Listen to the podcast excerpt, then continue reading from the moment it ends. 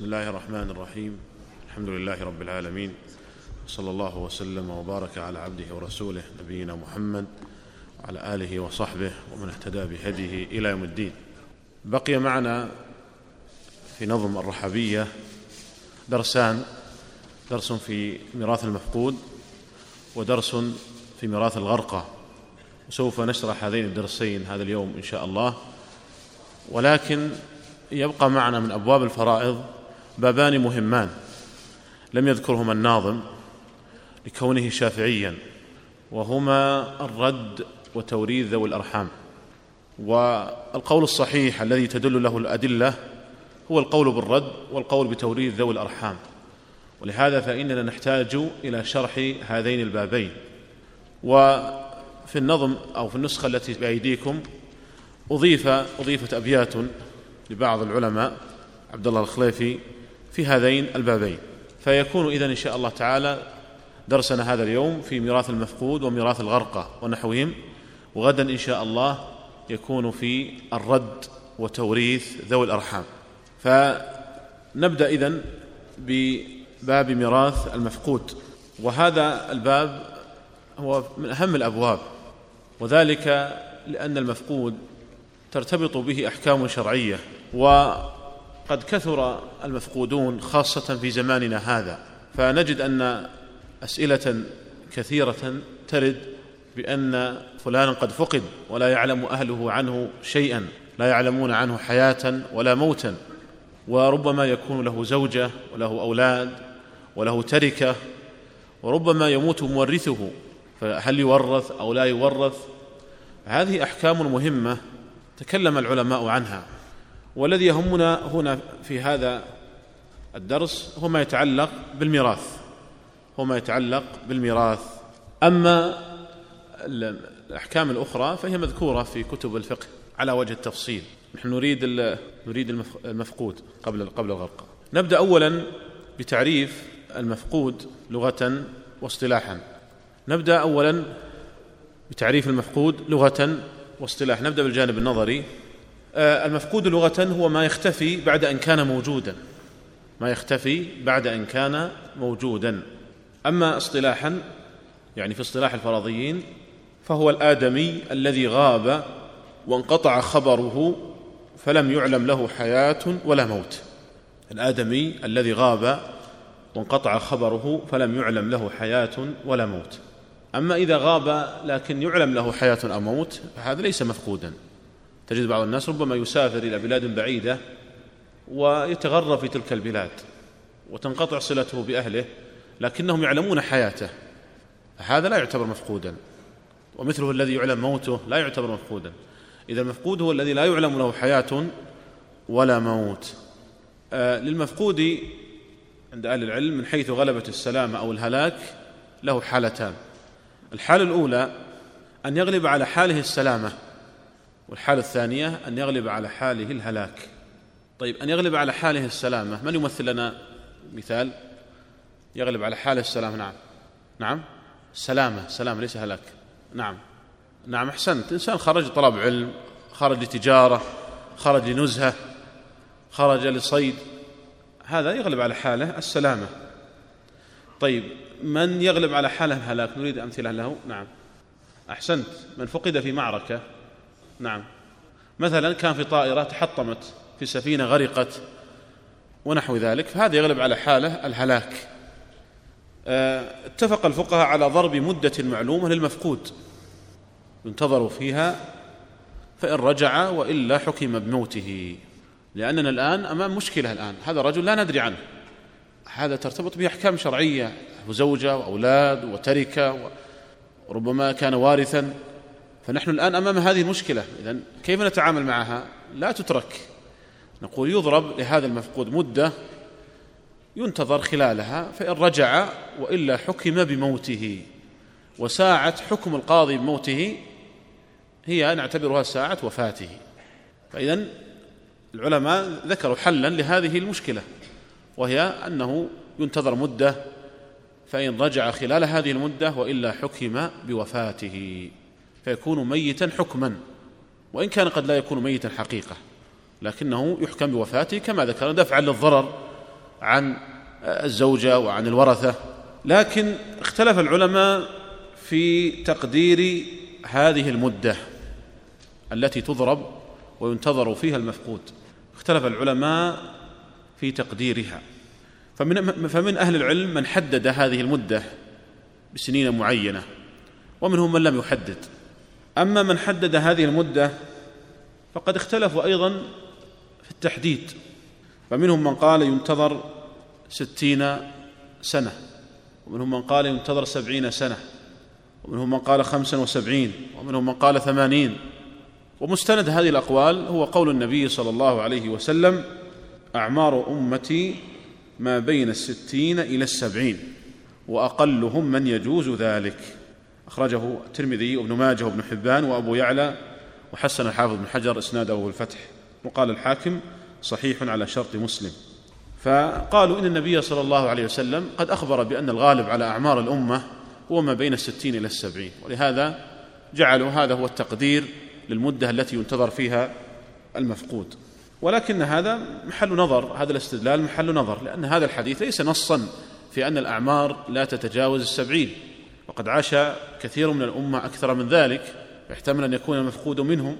ولذلك فإن هذا الاستدلال محل نظر. هذا إخبار من النبي صلى الله عليه وسلم عن أن أكثر هذه الأمة أعمارهم ما بين الستين إلى السبعين. فلا يصح لا يستقيم إذن هذا الاستدلال. وقال بعض العلماء وهو المشهور من مذهب الحنابلة إنه ينتظر أربع سنين منذ فقد إن كان الغالب عليه الهلاك. وينتظر تسعين سنة منذ ولد إن كان الغالب عليه السلامة. ينتظر أربع سنين منذ فقد إن كان الغالب عليه الهلاك. وينتظر تسعين سنة منذ ولد إن كان الغالب عليه السلامة. وهذا هو صحيح مذهب الحنابلة. قالوا أما التحديد بأربع سنين فلقضاء عمر رضي الله عنه في الرجل الذي غاب وانقطع عن أهله. في قصة عجيبة آه، وقعت في عهد أمير المؤمنين عمر رضي الله عنه في رجل خرج يصلي العشاء فاختطفته الجن ولبث عندهم أربع سنين وأتى بعد ذلك وهو قد خرج يصلي العشاء فأتت زوجته إلى عمر رضي الله عنه وأخبرته الخبر لما فقد فقال عمر رضي الله عنه انتظر أربع سنين فإن رجع وإلا ائت إليه فمضت أربع سنين ولم يأتي فأتت إلى عمر رضي الله عنه وأخبرته الخبر فأمرها عمر أن تعتد عدة الوفاة أربعة أشهر وعشرة ثم تتزوج أن شاءت بعد ذلك يعني أنه حكم بوفاته بعد هذه المدة فاعتدت ثم تزوجت فما إن تزوج حتى رجع الرجل فأتى الرجل ووجد امرأته مع رجل آخر فغضب ذهب إلى عمر رضي الله عنه وأخبره الخبر. فجعل عمر يلومه ويقول ينقطع أحدكم عن أهله السنين الطويلة لا يخبر أهله. قال مهلا يا أمير المؤمنين فإن لي شأنا. قال ما شأن قال خرجت أصلي العشاء فسبتني الجن. فبقيت عندهم مدة طويلة حتى غزاهم جن مؤمنون فأسروني وقالوا أنت مسلم ولا يحل لنا أن نسبيك. فإن شئت أن تبقى عندنا معززا مكرما وإلا رجعت إلى أهلك. فما تظنون أنه سيختار؟ لا شك أنه سيختار الرجوع إلى أهله. فرجع إلى أهله. فسأله عمر عدة أسئلة عن طعامه وعن شرابه ثم خيره عمر رضي الله عنه بعد ذلك بين أن ترجع إليه زوجته أو أنه يعطيه صداقا من بيت المال. ما تظن أنه سيختار؟ نعم. لا هو لما رأى زوجة تزوجت طابت نفسه منها فاختار الصداق فدفع له عمر رضي الله عنه صداقا من بيت المال. هذه القصة أخرجها البيهقي في السنن الكبرى بإسناد صحيح. ذكر الشيخ ناصر الألباني في إرواء الغليل ذكر طرق هذه القصة وإسنادها ورجال الإسناد كلهم ثقات. و أنا أتيت بالسنن الكبرى البيهقي كي نقرأ القصة من مصدرها. يقرأ لنا أحد الإخوة. لأن فيها أيضا هذه قصة فيها حقيقة يعني عبر. نعم في المجلد السابع صفحة 445 و 446 المجلد السابع صفحة 445 446 وكلام الألباني حول الإسناد في إرواء الغليل المجلد السادس صفحة 151 رقم 1709 بسم الله الرحمن الرحيم. باب من قال بتخيير المفقود إذا قدم بينهما إذا قدم بينهما وبين الصداق وبين من أنكره أخبرنا أبو عبد الله أخبرنا أبو عبد الله الحافظ وأبو محمد عبيد بن محمد بن محمد بن مهدي لفظا قال نا أبو العباس محمد بن يعقوب نا يحيى بن أبي طالب أنا عبد الوهاب أخبرنا نعم, بن نعم. أقسى نا سعيد أن قتادة أن أبي نضرة أن عبد الرحمن بن أبي ليلى أن رجلا من قومه من الأنصار خرج يصلي مع قومه العشاء فسبته الجن ففقد فانطلقت امرأته إلى عمر بن الخطاب رضي الله عنه فقصت عليه القصة فسأل عنه عمر قومه فقالوا نعم خرج يصلي العشاء ففقد فأمرها أن تتربص أربع سنين فلما مضت إلا فلما مضت الأربع سنين أتته فأخبرته فسأل قومها فقالوا نعم فأمرها أن تتزوج فتزوجت فجاء زوجها يخاصم في بعض الروايات بعدما أمرها بالعدة. نعم. فجاء زوجها يخاصم في ذلك إلى عمر بن الخطاب رضي الله عنه. فقال عمر بن الخطاب رضي الله عنه يغيب أحدكم الزمن الطويل لا لا يعلم لا يعلم أهله حياته. فقال له إن لي عذرا يا أمير المؤمنين. قال وما عذرك؟ قال خرجت أصلي العشاء فسبتني الجن فلبثت فيهم زمنا طويلا فغزاهم جن مؤمنون أو قال مسلمون شك سعيد فقاتلوهم فظهروا عليهم فسبوا منهم سبايا فسبوني فيما سبوا منهم فقالوا نراك رجلا مسلما ولا يحل لنا سبيك فخيروني بين المقام وبين القفول إلى أهلي فاخترت القفول إلى أهلي فأقبلوا معي إما بالليل فليس يحدثني وإما بالنهار فأصار ريح يقول أما بالليل فليس يحدثونني. يعني ما أحد يكلمه. وأما بالنهار فإعصار كإعصار الريح. نعم. أتبعها. فقال له عمر رضي الله عنه فما كان طعامك فيهم؟ قال الفول وما نعم. لم يذكر قال اسم ما الله. فيهم؟ قال الفول. هذا يدل على أن الفول طعام محبوب للجن. نعم. قال الفول وما لم يذكر اسم الله عليه. وما لم يذكر اسم الله عليه. ولذلك وردت السنة بأن يذكر اسم الله على آه، الطعام والشراب. فإن الشياطين تشارك الإنسان إذا لم يسمي الله تعالى على طعامه وشرابه. نعم. قال فما كان شرابك؟ قال الجدف. قال قتادة والجدف ما لم يخمر من الشراب. ما لم يغطى من الشراب. ولهذا أيضا وردت كما في صحيح مسلم الأمر بتغطية الإناء. كما قال عليه الصلاة والسلام غطوا الإناء غطوا الإناء وأوكوا السقاء. فإن في السنة ليلة ينزل فيها وباء لا يوافق إناء لم يخمر إلا وقع فيه. كل سنة فيها ليلة واحدة في السنة ينزل فيها وباء لا يصادف إناء لم يخمر إلا وقع فيه ذلك الوباء. ولهذا أمر النبي عليه الصلاة والسلام بتغطية ذلك الإناء. وأيضا من الحكم أيضا كما ذكرنا كما في هذه القصة أن الشياطين ربما تعبث بهذا الإناء الذي لم يخمر وتشرب منه يعني تعبث به عموما. نعم. قال فخيره عمر رضي الله عنه بين الصداق وبين امرأته. قال سعيد وحدثني مطر عن أبي نضر عن عبد الرحمن بن أبي ليلى عن عمر رضي الله عنه مثل حديث قتادة. إلا أن مطرا زاد فيه قال أمرها أن تعتد أربع سنين وأربعة أشهر وعشرة. قال وأنا عبد الوهاب أنا أبو مسعود الجريري عن أبي نضر عن, عن عبد الرحمن بن أبي ليلى عن عمر رضي الله عنه مثل ما روى قتادة عن أبي نضر ورواه ثابت البناني وعن عبد الرحمن بن أبي ليلى مختصرا وزاد فيه فخيره عمر رضي الله عنه بين الصداق وبين امرأته فاختار الصداقة. نعم يكفي هذا يكفي. هذه قصة يعني فيها عبر وفيها دروس كثيرة الحقيقة كما قلنا إسنادها صحيح لكن الذي يهمنا هنا هو قضاء عمر رضي الله عنه في هذه القصة بأن امرأة المفقود تتربص أربعة أشهر وعشرة. الإخوة الذين طلبوا الرقم قلنا هي في السنن الكبرى البيهقي المجلد السابع صفحة 445 و 446 ومن أراد أيضا الرجوع للكلام عن الإسناد في إرواء الغليل المجلد السادس صفحة 151 رقم 1709 1709 طيب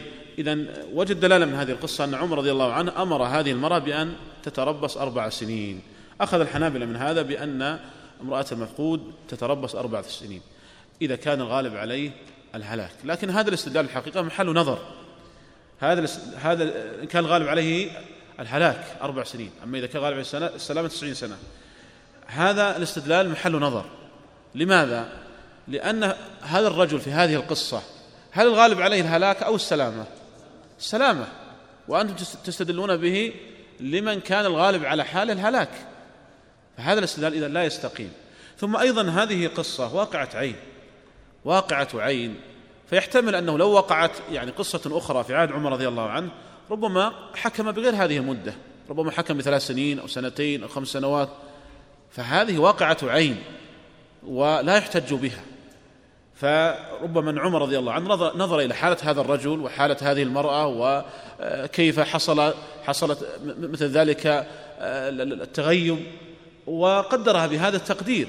فهذه اذا قضية عين لا يستدل بها. فهذا الاستدلال إذن استدلال ضعيف لأن عمر رضي الله عنه لم يضرب هذه المدة لكل مفقود إنما ضربها لهذا الرجل خاصة.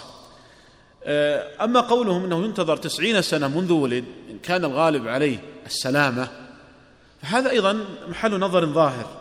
هم قالوا آه، لأنه الغالب في الغالب لا يعيش أكثر من ذلك. ولكن هذا يعني محل نظر ظاهر فإنه غير معقول.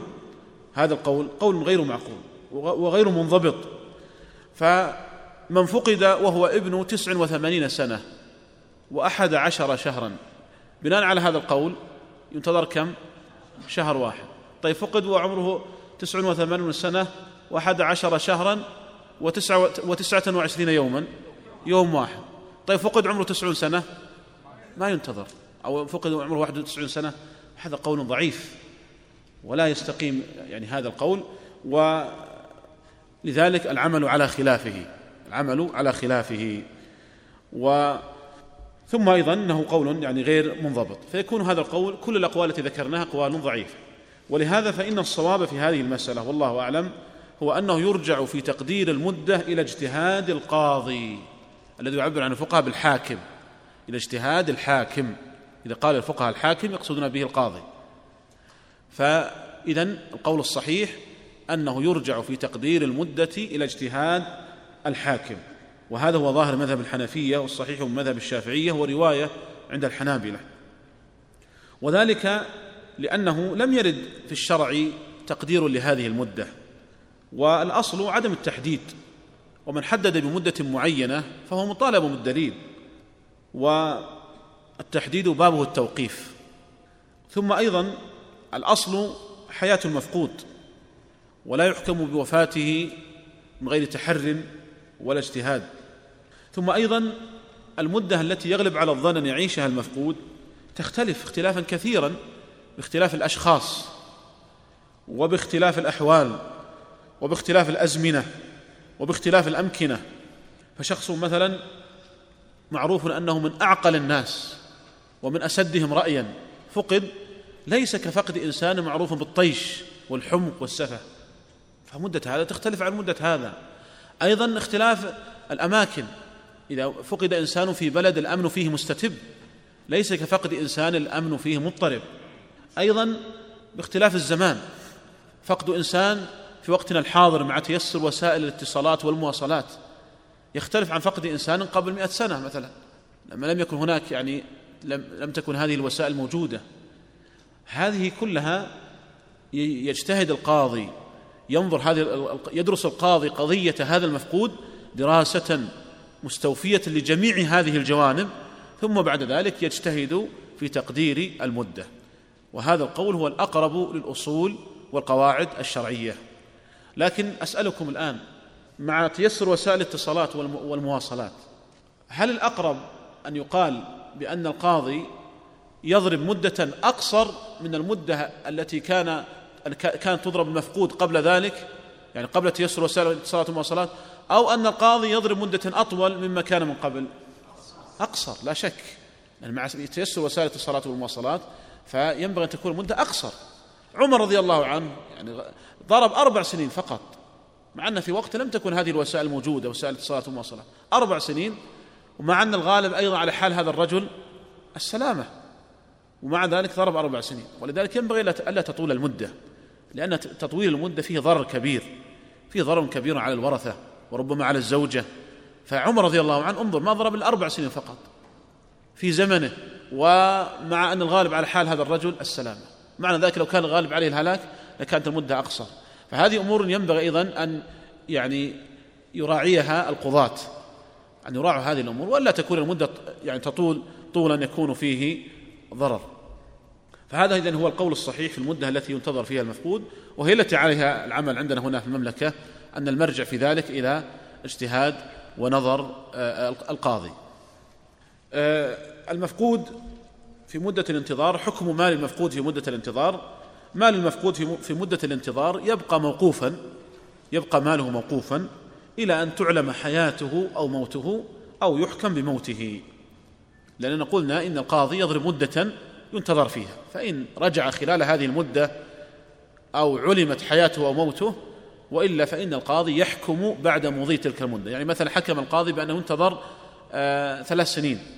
ولم يرجع فيها فإن القاضي يحكم بوفاته وساعة الحكم بوفاته نعتبرها كأنها ساعة وفاته حقيقة بحيث لا يرث منه إلا من كان موجودا ساعة النطق بالحكم بوفاته دون من مات منهم قبل ذلك ودون من وجد منهم بعد ذلك.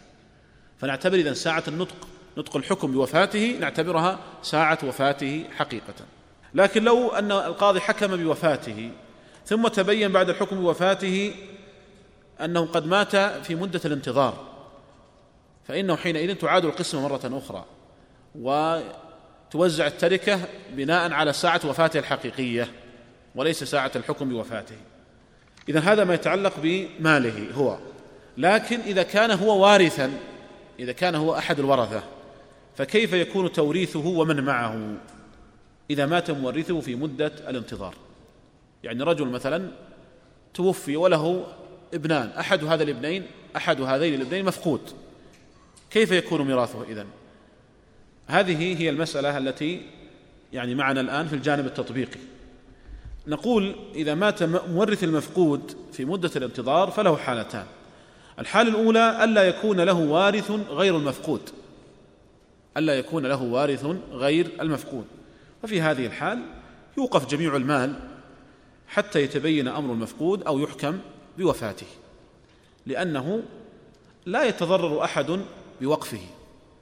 الحالة الثانية أن يكون له ورثة غير المفقود فيعامل بقية الورثة باليقين وبعضهم يعبر بالأضر وبعضهم يعبر بالأقل مرت معنا هذه التعبيرات في درس الأمس ويوقف الباقي حتى يتبين أمر المفقود أو يحكم بموته.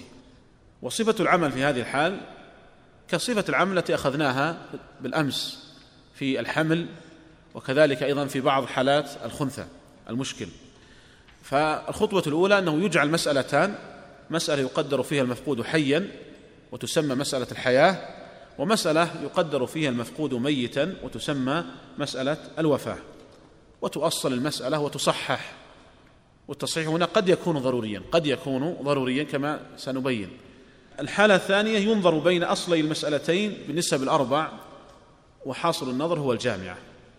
الخطوة الثالثة تقسم الجامعة على أصل كل مسألة من أجل استخراج جزء سهمها. ثم نطبق القاعدة التي ذكرناها في درس الأمس. من ورث في المسألتين متساويا أخذ نصيبه كاملا ومن ورث متفاضلا أعطي الأقل ومن ورث في حال دون حال لم يعط شيئا. ويوقف الباقي إلى أن يتبين أمر المفقود أو يحكم بوفاته. ونوضح هذا الكلام بالمثال. المثال موجود أمامكم الآن على شاشة العرض. هالكة عن زوج وأخت شقيقة وأخت لأب مفقودة علما بأن التركة أربعة عشر ألف ريال.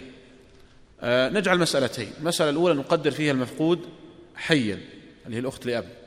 والمسألة الثانية نقدر فيها المفقود ميتا. طيب إذا قدرنا المفقود حيا تكون المسألة هالكة عن زوج وأخت شقيقة وأخت لأب. فالزوج كم يأخذ؟ النصف. والأخت الشقيقة النصف والأخت لأب السدس. فيكون أصل المسألة من ستة. النصف ثلاثة والنصف ثلاثة والسدس واحد. وتعول من ستة إلى إلى سبعة. تعول من ستة إلى سبعة. إذن هذه هي مسألة الحياة. مسألة الوفاة طبعا نستبعد هنا الأخت الأب تكون مسألة مكونة من زوج وأخت شقيقة. فالزوج يكون له النصف والأخت الشقيقة النصف إذا يكون أصل المسألة من من اثنين النصف واحد والنصف واحد. إذا عندنا مسألتان أصل المسألة الأولى سبعة وأصل المسألة الثانية اثنان. ننظر بين أصلي المسألتين بالنسبة لأربعة يعني بين السبعة والاثنين. فمباينة نضرب سبعة في اثنين كم؟ أربعة عشر. يكون أربعة عشر هذه هي هي الجامعة هي الجامعة. ثم نقسم الجامعة على كل مسألة من أجل استخراج جزء سهمها فنقسم الجامعة اللي هي أربعة عشر على سبعة يكون ناتج اثنان.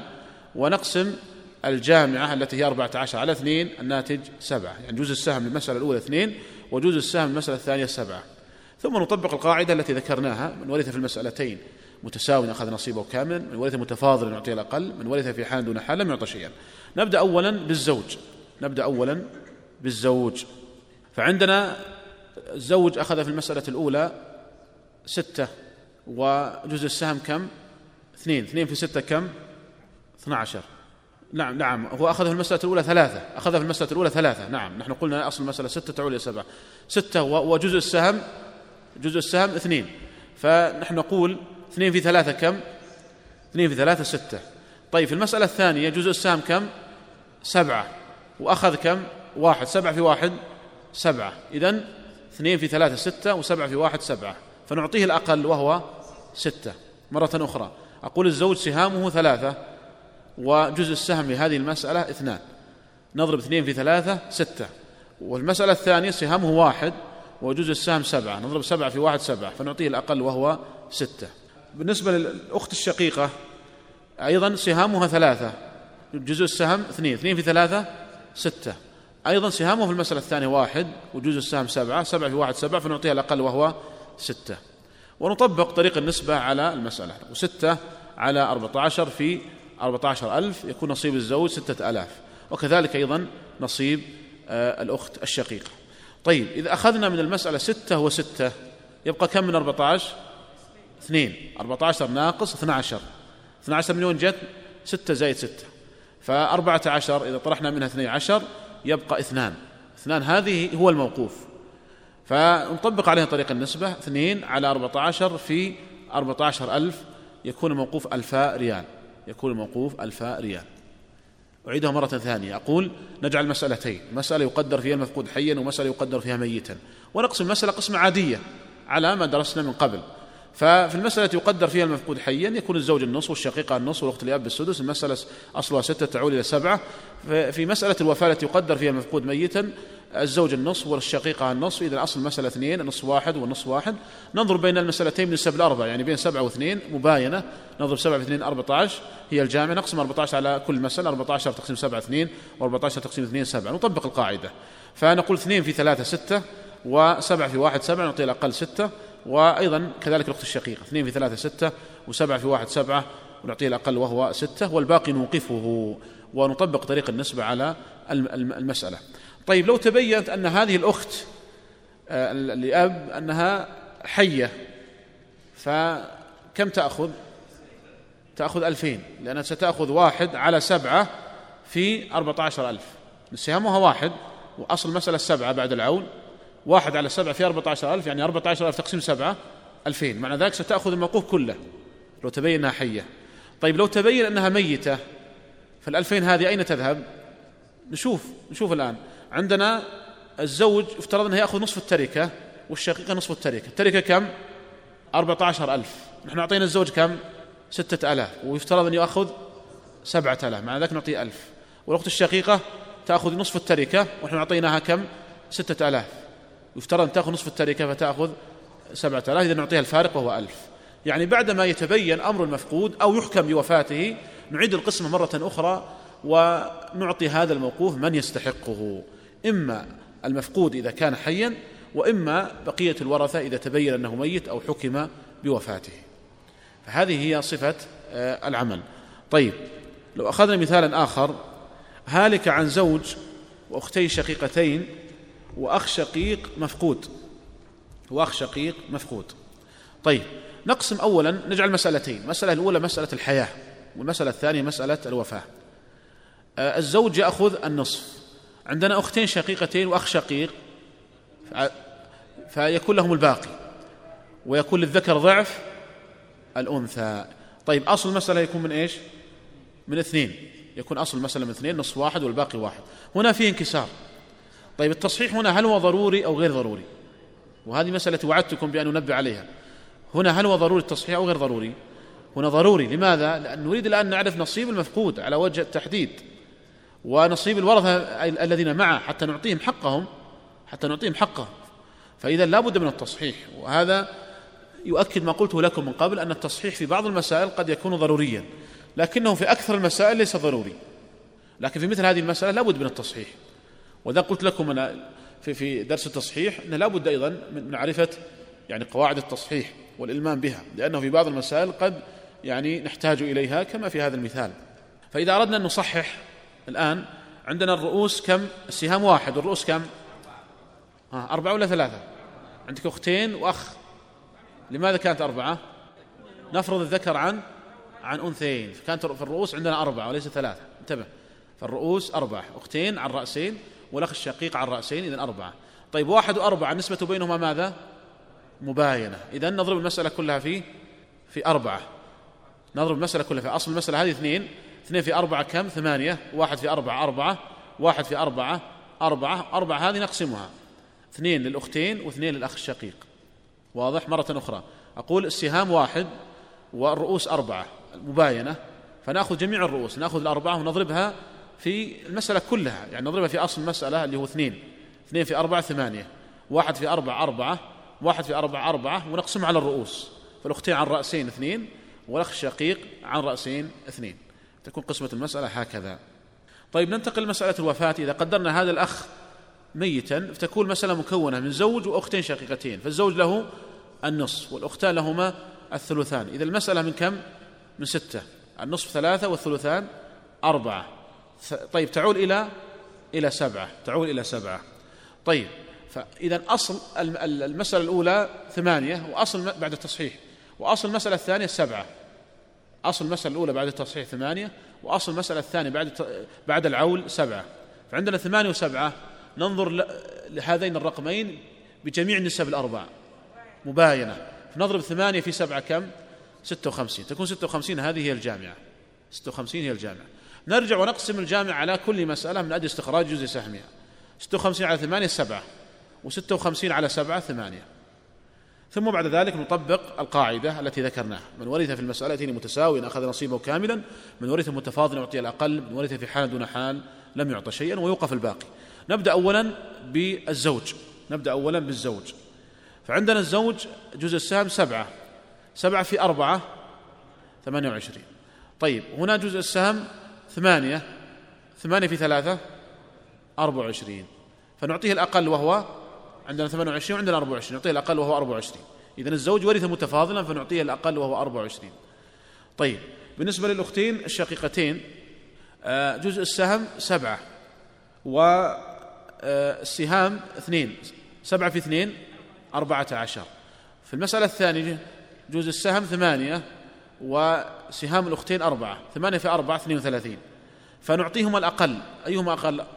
أربعة عشر أو اثنين وثلاثين؟ أربعة عشر. إذا نعطيهما الأقل وهو أربعة عشر.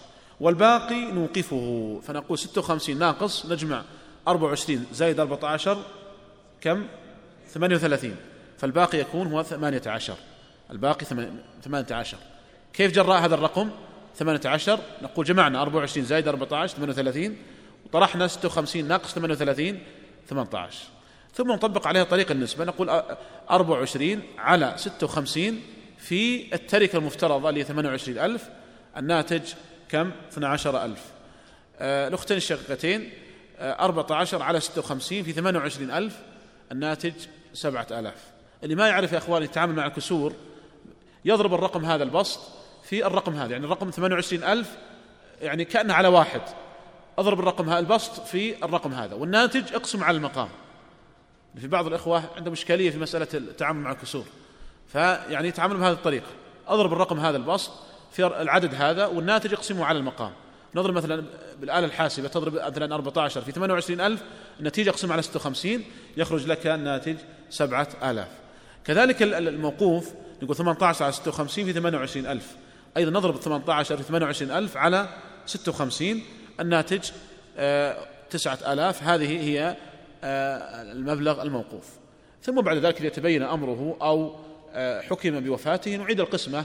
فربما أنه إذا إذا تبين أنه حي يأخذ الموقوف هذا. يأخذ المفقود هذا الموقوف. وإذا تبين أنه ميت يعاد للورثة على حسب حصصهم. فهذه هي يعني كيفية القسمة. إذا حكم بموته فعندنا الآن بيكون فقط زوج وأختين شقيقتين. فمعنى ذلك نعيد القسم مرة أخرى. نقول الزوج النصف والأختان الثلثان المسألة من ستة تعود إلى سبعة. فمعنى ذلك أن الزوج يأخذ ثلاثة على سبعة في ثمانية وعشرين ألف. ثلاثة على سبعة في ثمانية وعشرين ألف. اللي مع الحاسب طلع لنا ثلاثة في ثمانية وعشرين ألف تقسيم سبعة. والأختان أربعة في ثمانية وعشرين ألف تقسيم سبعة. فتكون هذه هي الطريقة. ثلاثة في ثمانية وعشرين ألف على سبعة كم؟ اثنى عشر ألف. إذن الزوج ما ما يأخذ شيء. طيب أربعة في ثمانية وعشرين ألف على سبعة. نعم. كم؟ أي نعم. معنى ذلك أن الفارق يكون للأختين. يعني بهذه الطريقة تارة يكون موزعا بينهما كما في المثال السابق وتارة يكون لأحد الورثة. فهي تعاد القسمة مرة ثانية بعد تبين آه، الحال أو الحكم بوفاته. المهم أن تفهم الطريقة. المهم هو فهم آه، الطريقة. فالطريقة يعني الفكرة من هذه الطريقة هو الاحتياط لنصيب هذا المفقود. طيب إن قال قائل لماذا لا تقسم التركة على الورثة وإذا أتى المفقود نستعيد منهم المال. نقول لا هذا ما يمكن. لأن المال إذا ذهب للناس من الصعب استعادة مرة ثانية منهم. أنتم ترون أن الإنسان قد يكون له حق ثابت بالبينة الشرعية ويتعب حتى يصل لحقه. ما بالك إذا أخذ إنسان وهو يرى أنه حق له وإرث؟ فيبقى هذا المفقود المسكين يطالب هؤلاء. فلذلك نقول لا نحتاط لنصيبه ونوقف المشكوك فيه حتى يتبين أمره ويحكم بموته. طيب أنا أطرح أيضا تساؤلا آخر. أتوقع أن قد يكون موجودا في أذهان البعض. إن قال قائل لماذا لا نفترض أن هذا المفقود حي؟ لماذا نجعل مسألتين؟ مسألة الحياة ومسألة الوفاة. نفترض هذا المفقود حي وإذا افترضنا أنه حي فقد احتطنا لنصيبه. فقد احتطنا لنصيبه. فلماذا؟ يعني هل المسألتان الآن هنا ضروريتان؟ تذكرون في الحمل قلنا إن في عامة كتب الفرائض تكون ستة تقادير. كونه ميتا كونه حيا كونه ذكرين كونه أنثيين كونه ذكر وأنثى. قلنا هذه التقادير ليست ضرورية إلا تقديران فقط. ذكرين وأنثيين. تذكرون أيضا في المناسخات أيضا في التصحيح قلنا بعض الخطوات ليست ضرورية. فأقول إن قال إن طرح يعني أحد مثل هذا الطرح. قال يعني لماذا نجعل مسألتين لماذا نختصر المسألة واحدة؟ ونقول نقدر هذا المفقود حيا وقد احتطنا لنصيبه. نعم؟ نعم نعم. لماذا؟ نعم. نقول إن إن بعض الورثة قد يستفيد من حياته وبعضهم قد يستفيد من وفاته. قد يستفيد بعضهم من حياته وبعضهم قد يستفيد من وفاته. فليس بالضرورة أن أن أن الورثة يعني يستفيدون منه في حال الحياة أو في حال الوفاه يعني أضرب لكم مثالا. هالك عن بنتين وبنت ابن وابن ابن مفقود وعم. بنتين وبنت ابن وابن ابن مفقود وعم. لاحظ هنا أن ابن الابن إذا قدرنا أنه حي فتستفيد منه بنت الابن. بنت الابن الآن تستفيد من حياته فيعصبها ما يسمى القريب المبارك. لكن إذا قدرنا أنه ميت فإنها لا تأخذ شيء. يكون الباقي للعم يكون الباقي للعم. وأكثر الورثة يستفيدون من كونه ميتا. هذا أكثر الورثة لكن بعض الورثة قد يستفيد من كونه حيا كما في هذا المثال. وكما في مثال آخر مثلا هالك مثلا عن أختين شقيقتين أخت لأب وأخ لأب وعم. أخت أخت لأب وأخ لأب مفقود وعم. فالأخت لأب هنا تستفيد من حياة الأخ لأب لأنه لولاه لا لما ورثت. فلو كان قدر أنه حي معنى ذلك الأخت الأب سترث معه الباقي. بعد الأختين الشقيقتين. لكن لو قدر أنه ميت فالأخت الأب لن تأخذ شيئا سيذهب الباقي للعم فإذا ليس بالضرورة أن يعني الورثة يستفيدون فقط من من من تقدير كونه ميتا بل قد يستفيد بعضهم من تقدير كونه حيا. إذا ما دام أن بعض الورثة يستفيدون من كونه ميتا وبعضهم يستفيد من كونه حيا فلا بد من هذين التقديرين. لا بد من هذين التقديرين جميعا ولا يصح القول بأننا نقدر كونه حيا فقط. فإن هذا التقدير لا يستقيم ولا يضطرد في جميع المسائل. لا يضطرد في جميع المسائل.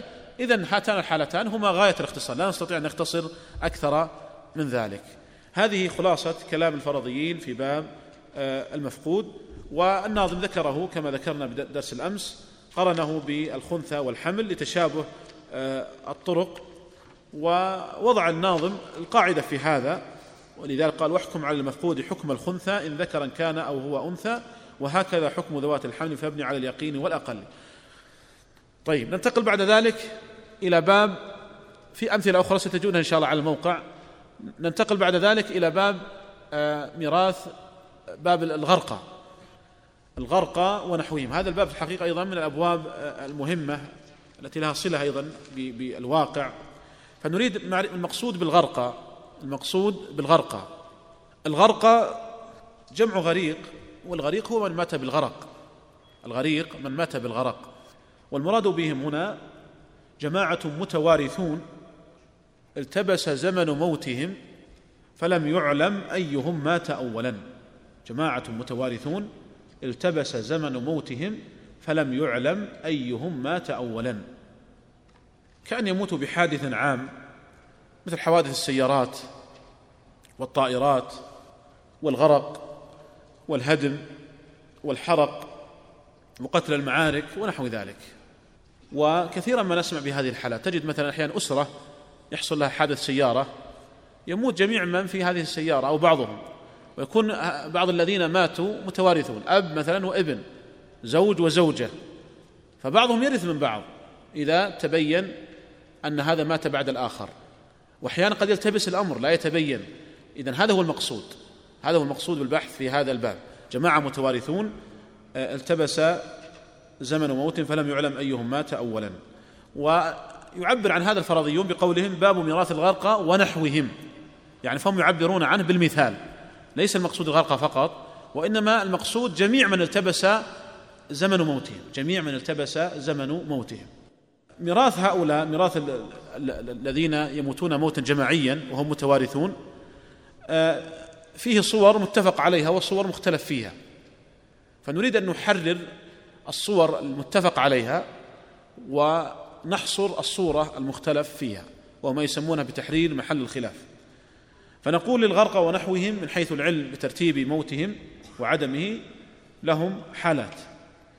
الحالة الأولى أن يعلم موتهم جميعا في آن واحد.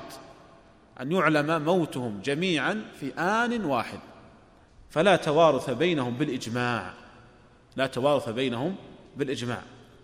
لعدم تحقق شرط الإرث وهو تحقق حياة الوارث بعد موت المورث. هل يتصور هذا؟ موتهم جميعا في نفس اللحظة؟ من يمثل لنا مثال؟ نعم. في الطائرة الغالب أن في الطائرة إذا تحطمت الطائرة أنهم يموتون في نفس الوقت في نفس اللحظة في الغالب. نعم. السفينة في البحر توافقونه؟ لا السفينة في البحر يتفاوتون هذا يموت بعد الآخر. نعم. مثلا نعم. نعم. مثل حوادث التفجير حوادث التفجير العنيفة. نعم. سقوط منزل محتمل. المقصود أن أنها متصورة يعني موتهم جميعا في آن واحد هذا متصور. فإذا تحقق من هذا فلا توارث بينهم بالإجماع. طيب. ثانيا أن يعلم المتأخر بعينه ولا ينسى. أن يعلم المتأخر بعينه ولا ينسى. فالمتأخر يرث المتقدم بالإجماع. فالمتأخر يرث المتقدم بالإجماع. وذلك لتحقق شرط الإرث فيه. ولو بدقيقة واحدة حتى لو علمنا بأن هذا مات بعد هذا ولو بدقيقة بل حتى ولو بثواني. المهم أننا إذا تحققنا من أن هذا مات بعد هذا فالمتأخر يرث المتقدم بإجماع العلماء. طيب الصورة الثالثة أن يعلم المتأخر بعينه ثم ينسى. ومثلها الصورة الرابعة أن يعلم متأخر لا بعينه. ومثلها الخامسة أن يجهل الأمر. فلا يعلم المتأخر من المتقدم. يعني يعلم متأخر بعينه ثم ينسى. يعني أحد الشهود مثلا رأى هذا الحادث قال والله أنا أذكر أن بعضهم مات بعد بعض. طيب من هم؟ قال والله ما أدري نسيت. ومثلها أيضا علم متأخر لا بعينه. شخص يقول أنا أعرف أن بعضهم مات بعد بعض لكن لا أعرف هل هو هذا أو هذا. أو أنه يجهل الأمر وهو الغالب.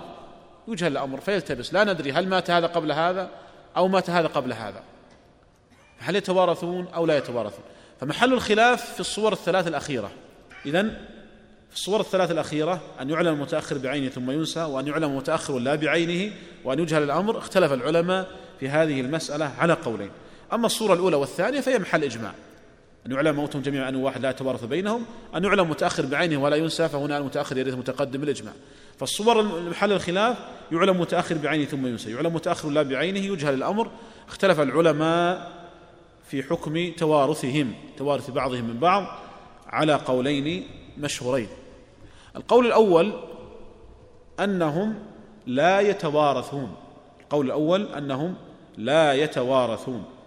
وإليه ذهب جماهير العلماء من الحنفية والمالكية والشافعية وهو رواية عند الحنابلة. من بقي من المذاهب الأربعة؟ الحنابلة صحيح مذهب الحنابلة. إذا المذاهب الثلاثة الحنفية والمالكية والشافعية على القول الأول أنهم لا يتوارثون. وقد روي أيضا عن أبي بكر الصديق وعن زيد بن ثابت وعن ابن عباس. لاحظوا دائما الشافعية يتبعون آراء زيد بن ثابت. روي هذا القول عن أبي بكر وزيد بن ثابت وابن عباس رضي الله عنهم أجمعين. القول الثاني أنهم يتوارثون وقد روي ذلك عن عمر وعلي وابن مسعود على أن النسبة لعمر من العلماء من يضعف الإسناد إلى إلى عمر. وهذا القول هو الصحيح من مذهب الحنابلة وهو من المفردات. نأتي للأدلة. أدلة القول الأول هو القول بأنهم يتوارثون. اولا أن هذا هو المأثور عن أكثر السلف فقتل اليمامة وصفين والحرة لم يورث بعضهم من بعض. قتل اليمامة وصفين والحرة لم يورث بعضهم من بعض وإنما جعل إرثهم لورثتهم الأحياء. وأيضا قالوا أيضا استدلوا بأثر رواه الحاكم اسناد صحيح أن أم كلثوم بنت علي بن أبي طالب توفيت هي وابنها زيد بن عمر بن الخطاب في يوم واحد ولم يدر أيهما مات اولا فلم ترثه ولم يرثها. أن أم كلثوم بنت علي بن أبي طالب توفيت هي وابنها زيد بن عمر بن الخطاب في يوم واحد ولم يدر أيهما مات اولا فلم ترثه ولم يرثها. وأيضا قالوا إن من شروط تحقق إن من شروط الإرث إن من شروط الإرث تحقق حياة الوارث بعد موت المورث. وهذا شرط متفق عليه. وهذا الشرط ليس بمتحقق هنا بل مشكوك فيه ولا توريث مع الشك. هذه أدلة القول الأول. أما أدلة القول الثاني وهم الحنابلة الذين قالوا بالتوارث فاستدلوا أولا بأنه لما وقع الطاعون بالشام في عهد عمر رضي الله عنه فجعل أهل البيت يموتون عن آخرهم. كتب ذلك إلى عمر فكتب عمر أن ورثوا بعضهم من بعض. كتب عمر أن ورثوا بعضهم من بعض. ولكن هذا الأثر من جهة الإسناد ضعيف. قد أخرجه الدارمي من طريق ابن أبي ليلى عن الشعبي. وابن أبي ليلى ضعيف والمقصود ابن أبي ليلى هنا هو محمد ابن أبي ليلى. ليس عبد الرحمن يعني في الأثر السابق الذي ذكرناه في قصة الذي سبته الجن عبد الرحمن بن أبي ليلى. هذا من رجال الشيخين ثقة. لكن هنا محمد بن عبد الرحمن بن أبي ليلى ضعيف وقال عنه الحافظ أنه سيء الحفظ جدا. ثم أيضا هو منقطع لأنه طريق الشعبي عن عمر والشعبي لم يسمع من عمر. ففيه علتان ولذلك فهذا الأثر ضعيف. ثم أيضا لو صح لو صح هذا الأثر فإنه يحمل على الحالة الثانية المتفق عليها وهي أن يعلم المتأخر بعينه ثم لا ينسى لأن هذا هو الظاهر. يعني عند الموت بالطاعون الظاهر أنه يعلم المتأخر من المتقدم ولا ينسى. أليس كذلك؟ ليس مثل الحوادث الجماعية ليس مثل الغرق ليس مثل الحرق. فالموت بالطاعون وباء فالظاهر أنه يعلم المتقدم من المتأخر. فلو صح هذا الأثر أقول على تقدير صحته فيعمل فإنه يمكن حمله على الحالة الثانية وهي أن يعلم المتأخر بعينه ثم لا ينسى وكما ترون يعني بهذه المناقشة لا يستقيم الاستدلال بهذا الأثر. لهم تعليل آخر قالوا إن الأصل حياة كل منهما. إن الأصل حياة كل منهما. وموته بعد صاحبه مشكوك فيه. فلا يترك الأصل المتيقن لأمر مشكوك فيه. وأجيب عن ذلك بأن هذا الأصل معارض بأصل آخر. إذا كان عندكم أصل فعندنا أصول. فهذا الأصل معارض بأصل آخر وهو أن الأصل عدم التوارث. وسبب التوارث وهو تأخر حياة أحدهما عن الآخر مشكوك فيه. فلا يعدل عن الأصل المتيقن لأمر مشكوك فيه. وليس أحد الأصلين بأولى من الآخر. فنقول إذن الأصل التي ذكرتم يعارضه الأصل الذي ذكرناه وليس أحد الأصلين بأولى من الآخر. وبهذا فإن القول الثاني آه، لا يستقيم. والقول الراجح في هذه المسألة والله أعلم هو القول الأول وهو أنهم لا يتوارثون. وهذا هو الذي اختاره جمع من المحققين من أهل العلم ومنهم الموفق بن قدامة رحمه الله والمجد ابن تيمية وشيخ الإسلام ابن تيمية والشيخ عبد الرحمن السعدي كذلك شيخنا سماحة شيخنا عبد العزيز بن باز وشيخنا محمد بن عثيمين رحمة الله تعالى عليهم أجمعين. وذلك لأن القول الأول ظاهر الرجحان والقول الثاني ليس لهم دليل يمكن الاعتماد عليه ولأن توريث بعضهم من بعض في الحقيقة يلزم منه التناقض. يلزم منه التناقض. إذا مقتضى كون أحدهما وارثا يكون متأخرا ومقتضى كونه مورثا أن يكون متقدما فيكون كل واحد منهما متقدما متأخرا. ولا يخفى ما في هذا من التناقض. وهذا هو القول الذي مشى عليه الناظم رحمه الله. هذا القول الذي مشى عليه الناظم وهو الصحيح. الصواب هو ما مشى عليه الناظم. قال وإن يمت قوم بهدم أو غرق أو حادث عم الجميع كالحرق. عندكم في النسخة اللي بين أيديكم سقطت كلمة كالحرف أضيفوها. النسخة فيها يعني عدة يعني أخطاء وسقط فلعلها تسدد. وإن يمت قوم بهدم أو غرق أو حادث عم الجميع كالحرق ولم يكن يعلم حال السابق فلا تورث زاهقا من زاهق. يعني هو اللي هو القول الذي رجحناه. قول الصحيح أنهم لا يتوارثون. ولذلك قال وعدهم كأنهم أجانب فهكذا القول السد... فهذا هكذا القول السديد الصائب. ف آه، إذا هذا هو القول الراجح. قسمة المسألة بناء على قول مرجوح يعني الحنابل لهم في هذا طريقة ويقولون أن المال الذي يتوارثه هؤلاء الغرقى هو المال التلاد يعني القديم دون المال الطريف الجديد حتى لا لا يرث الإنسان نفسه حتى لا يرث الإنسان نفسه ويتعاملون مع ذلك ب يعني طريقة العمل أو صفة العمل هي صفة المناسخات هي طريقة المناسخات لكن القول بالتوارث قول ضعيف ولذلك لا حاجة إلى أن يعني نمضي فيه وقتا ومن أراده فيكون إن شاء الله تعالى موجودا موجود عدة أمثلة على آه، الموقع. لكنه قول ضعيف والذي عليه العمل هو القول الأول وهو القول بعدم آه، التوارث. لكن يوجد عدة أمثلة لهذا القول. وبهذا نكون قد انتهينا من نظم الرحبية وختمها الناظم بعدة أبيات.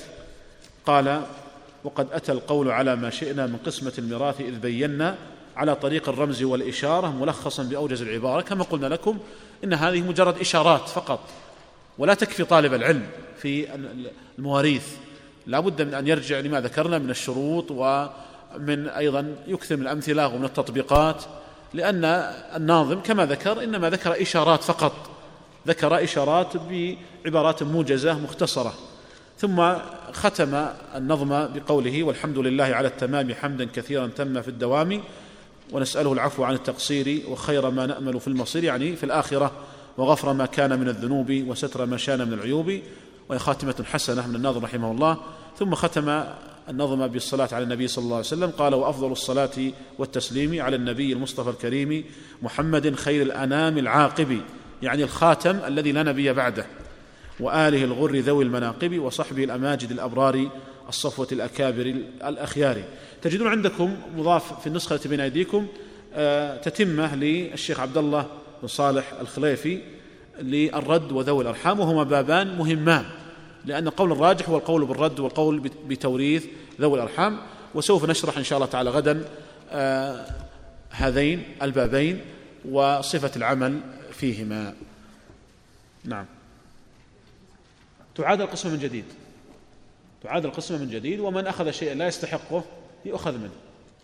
معنى ذلك نعم يسترد يسترد هذه التركة لأن تبين أن أن هذا الحكم يعني لم يكن صحيحا وهم معذورون الذين حكموا بهذا الحكم لكن يسترد هذا هذا التركة التي وزعت وتصبح دينا في حق من أخذها.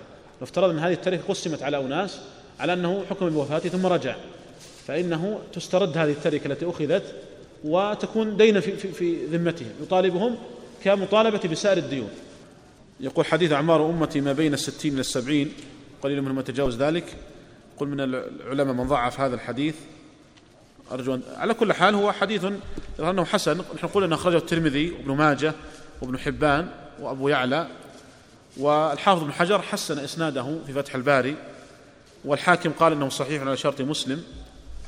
والألباني رحمه الله في السلسلة الحديث الصحيحة تكلم عنه كلاما طويلا في رقم 757 وقال إنه حديث حسن أو صحيح.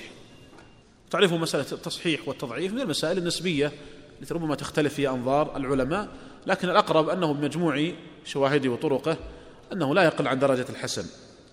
يقول هل التسمية تمنع الجن المسلمين وغير المسلمين من الأكل والشرب؟ كيف هذا مع التسمية على العظام حيث يرجع أوفر ما كان لحما. التسمية تمنع مشاركة الشيطان مشاركة الشياطين والشياطين هم مردة الجن. الشياطين من الجن وإبليس من الجن. كما قال الله تعالى في سورة الكهف كان من الجن ففسق عن أمر ربه. فهم من الجن. الشياطين مردة الجن فهي تمنع الشياطين. وأما الجن المسلمون ف يعني العظام تكون أوفر ما كانت لحما هذا صحيح. ولذلك نهي عن ان الاستنجاء بالعظام وبالروث لأنها أيضا علف دوابهم هذا يقول ان في إحدى البلدان وقعت مجزرة وفقد الكثيرون من أهلها. ولا يدرى هل هم في السجون ام هم موتى وكيف نحدد المدة؟ على ما ذكرنا في المفقود. على ما ذكرنا في المفقود. تقدر المدة وبناء على يعني الواقعة التي حصلت. ثم بعد ذلك بعد مضي هذه المدة يحكم بوفاته. لكن لا تترك المسألة هكذا معلقة. هذه نحن أمام مشكلة لكن لا حل. العلماء اتفقوا على ضرب المدة لم يختلفوا في ضرب المدة لكن اختلفوا في تقدير هذه المدة.